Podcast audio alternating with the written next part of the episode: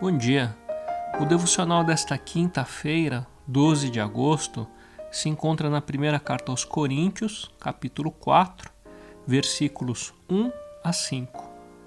Primeira carta aos Coríntios, capítulo 4, versículos 1 a 5, e a passagem começa assim: Portanto, que todos nos considerem como servos de Cristo e encarregados dos mistérios de Deus. O que se requer destes encarregados é que sejam fiéis. Pouco me importa ser julgado por vocês ou por qualquer tribunal humano. De fato, nem eu julgo a mim mesmo. Embora em nada minha consciência me acuse, nem por isso justifico a mim mesmo. O Senhor é quem me julga. Portanto, não julguem nada antes da hora devida. Esperem até que o Senhor venha. Ele trará à luz o que está oculto nas trevas e manifestará as intenções do coração. Nessa ocasião, cada um receberá de Deus a sua aprovação. Muitas pessoas sonham em se tornar grandes líderes. Aquele que quer ser líder em qualquer área é, imagina que isso implica em ser o melhor ou melhor do que muitos outros, ou ainda ser bem-sucedido onde outros fracassaram, ou ser firme onde outros tropeçaram. Ser líder pode significar fama e dinheiro, ser líder pode significar ganhar respeito, mas raramente aqueles que sonham com a liderança pensam nas responsabilidades. Quase nunca pensam na responsabilidade, no serviço e no sofrimento. Nos capítulos 1 e 2, Paulo tratou do sectarismo que dividia a igreja. Grande parte dos conflitos que surgiram foi porque grupos da igreja se associaram a alguns líderes cristãos. Alguns diziam eu sou de Paulo, eu de Apolo, eu de Cefas. Então Paulo viu a necessidade de corrigir a compreensão errada que eles tinham sobre a liderança cristã. Eles estavam adotando os modelos é, de mundo que existiam na sua época. Na verdade, eles estavam apaixonados pelos mestres sofistas, que valorizavam a forma acima do conteúdo, o prestígio acima da hum, humildade, a retórica acima da verdade, o dinheiro acima das pessoas e a reputação acima da integridade. Assim, Paulo retornou aos ensinos básicos e explicou que é, o que significava confessar a Cristo crucificado. No capítulo 3, Paulo insistiu que os líderes cristãos são servos de Cristo e não devem receber a lealdade reservada exclusivamente para Deus. Como servos, eles eram responsáveis diante de Deus pelo tipo de ministério que exerciam, visto que Deus cuida de sua igreja e esses terão de prestar contas a Ele. Na verdade, Deus até ameaça punir todo aquele que destrói sua igreja. No capítulo 4, Paulo, ainda confrontando o sectarismo dos crentes de Corinto, ele começou dizendo que eles deviam pensar dos líderes cristãos. Versículo 1. Portanto, que todos nos considerem como servos de Cristo e encarregados dos mistérios de Deus. Os líderes cristãos são servos de Cristo e foram encarregados do Evangelho, dos mistérios de Deus. No capítulo 2, Paulo explicou a natureza desse mistério. Antes, o que esteve oculto e foi agora revelado. O Evangelho é o conteúdo do mistério. Jesus Cristo e este crucificado. Versículo 2: O que se requer desses encarregados é que sejam fiéis. Os líderes cristãos têm de ser fiéis a Deus, porque foi Ele que designou a tarefa. Versículo 3: Pouco me importa ser julgado por vocês ou por qualquer tribunal humano, de fato, nem eu julgo a mim mesmo. Paulo não estava dizendo que não havia lugar para autoexame ou autodisciplina.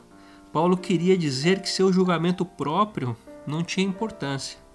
No versículo 4 ele diz: Embora em minha consciência em nada me acuse, ou mesmo que ele tivesse a consciência limpa, ele disse: Nem por isso justifico a mim mesmo. E no final havia uma só opinião que realmente era importante: O Senhor é quem me julga. A consequência deste ensino de Paulo é bem simples. Os líderes cristãos precisam estar conscientes de quem ou para quem devem lealdade, dedicada e comprometida somente a uma pessoa: Jesus Cristo. É claro que é importante para os servos do Senhor manter a paz entre o povo do Senhor e ganhar a confiança e o respeito deles. Mas a lealdade fundamental de um líder não pode ser a igreja, ou a qualquer outro líder, ou a qualquer tradição. A lealdade é devida somente ao Senhor. Isso significa que às vezes haverá choque de vontades entre o líder e a igreja, porque a loucura do Cristo crucificado tem de prevalecer. Aqueles que seguem os líderes cristãos têm de reconhecer que estes são chamados para agradar a Cristo e, portanto, não julgar nada antes da hora devida e esperar até que o Senhor venha. Versículo 5.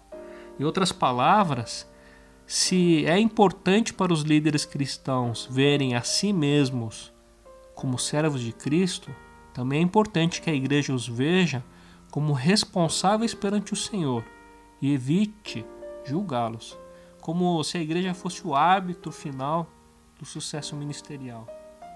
Mas isso quer dizer então que não se pode julgar?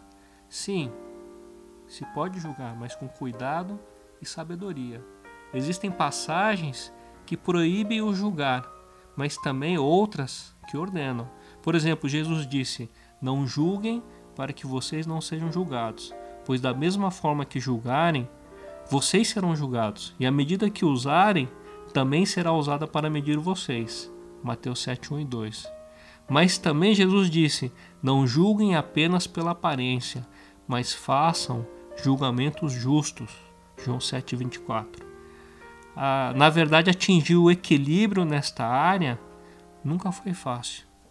Talvez tenha se tornado ainda mais difícil nos dias de hoje, porque hoje em dia se ensina que todas as opiniões são certas e a única opinião errada é aquela que diz que a outra opinião está errada.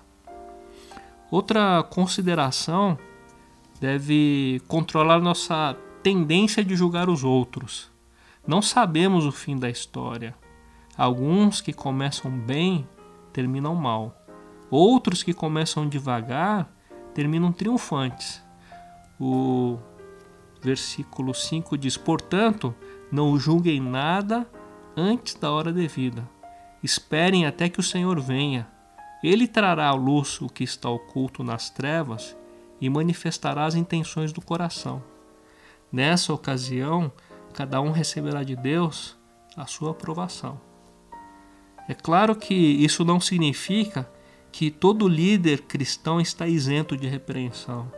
Barnabé e Pedro eh, se mostraram incoerentes em Antioquia e foram repreendidos por Paulo. Gálatas 2, 11 a 14. Paulo também foi impaciente com João Marcos. Atos 15, 37 a 40. Paulo não está isentando os cristãos da responsabilidade de discernir e provar todos os ensinos por meio da Escritura.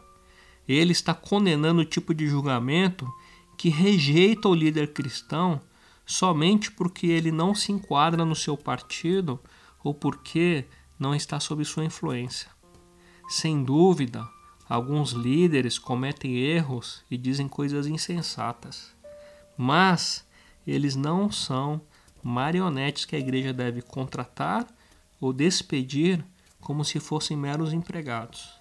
A igreja não é o patrão e o pastor não é o empregado. Tanto o líder cristão como a igreja têm um Senhor, o próprio Jesus. O ideal é que a igreja e o líder trabalhem em harmonia sob a direção do único cabeça. Na prática, quando a igreja se afasta do evangelho, o líder deve tomar ações drásticas. E quando o líder se afasta, é necessário que a igreja haja. Mas ambos os lados têm de reconhecer que é apenas um cabeça. Que hoje possamos orar pelos nossos líderes, que eles sejam fiéis servos de Cristo e verdadeiros encarregados dos mistérios de Deus. Oremos também pela nossa igreja, que nossos membros busquem crescer na fé, na unidade e no conhecimento. Que Deus os abençoe.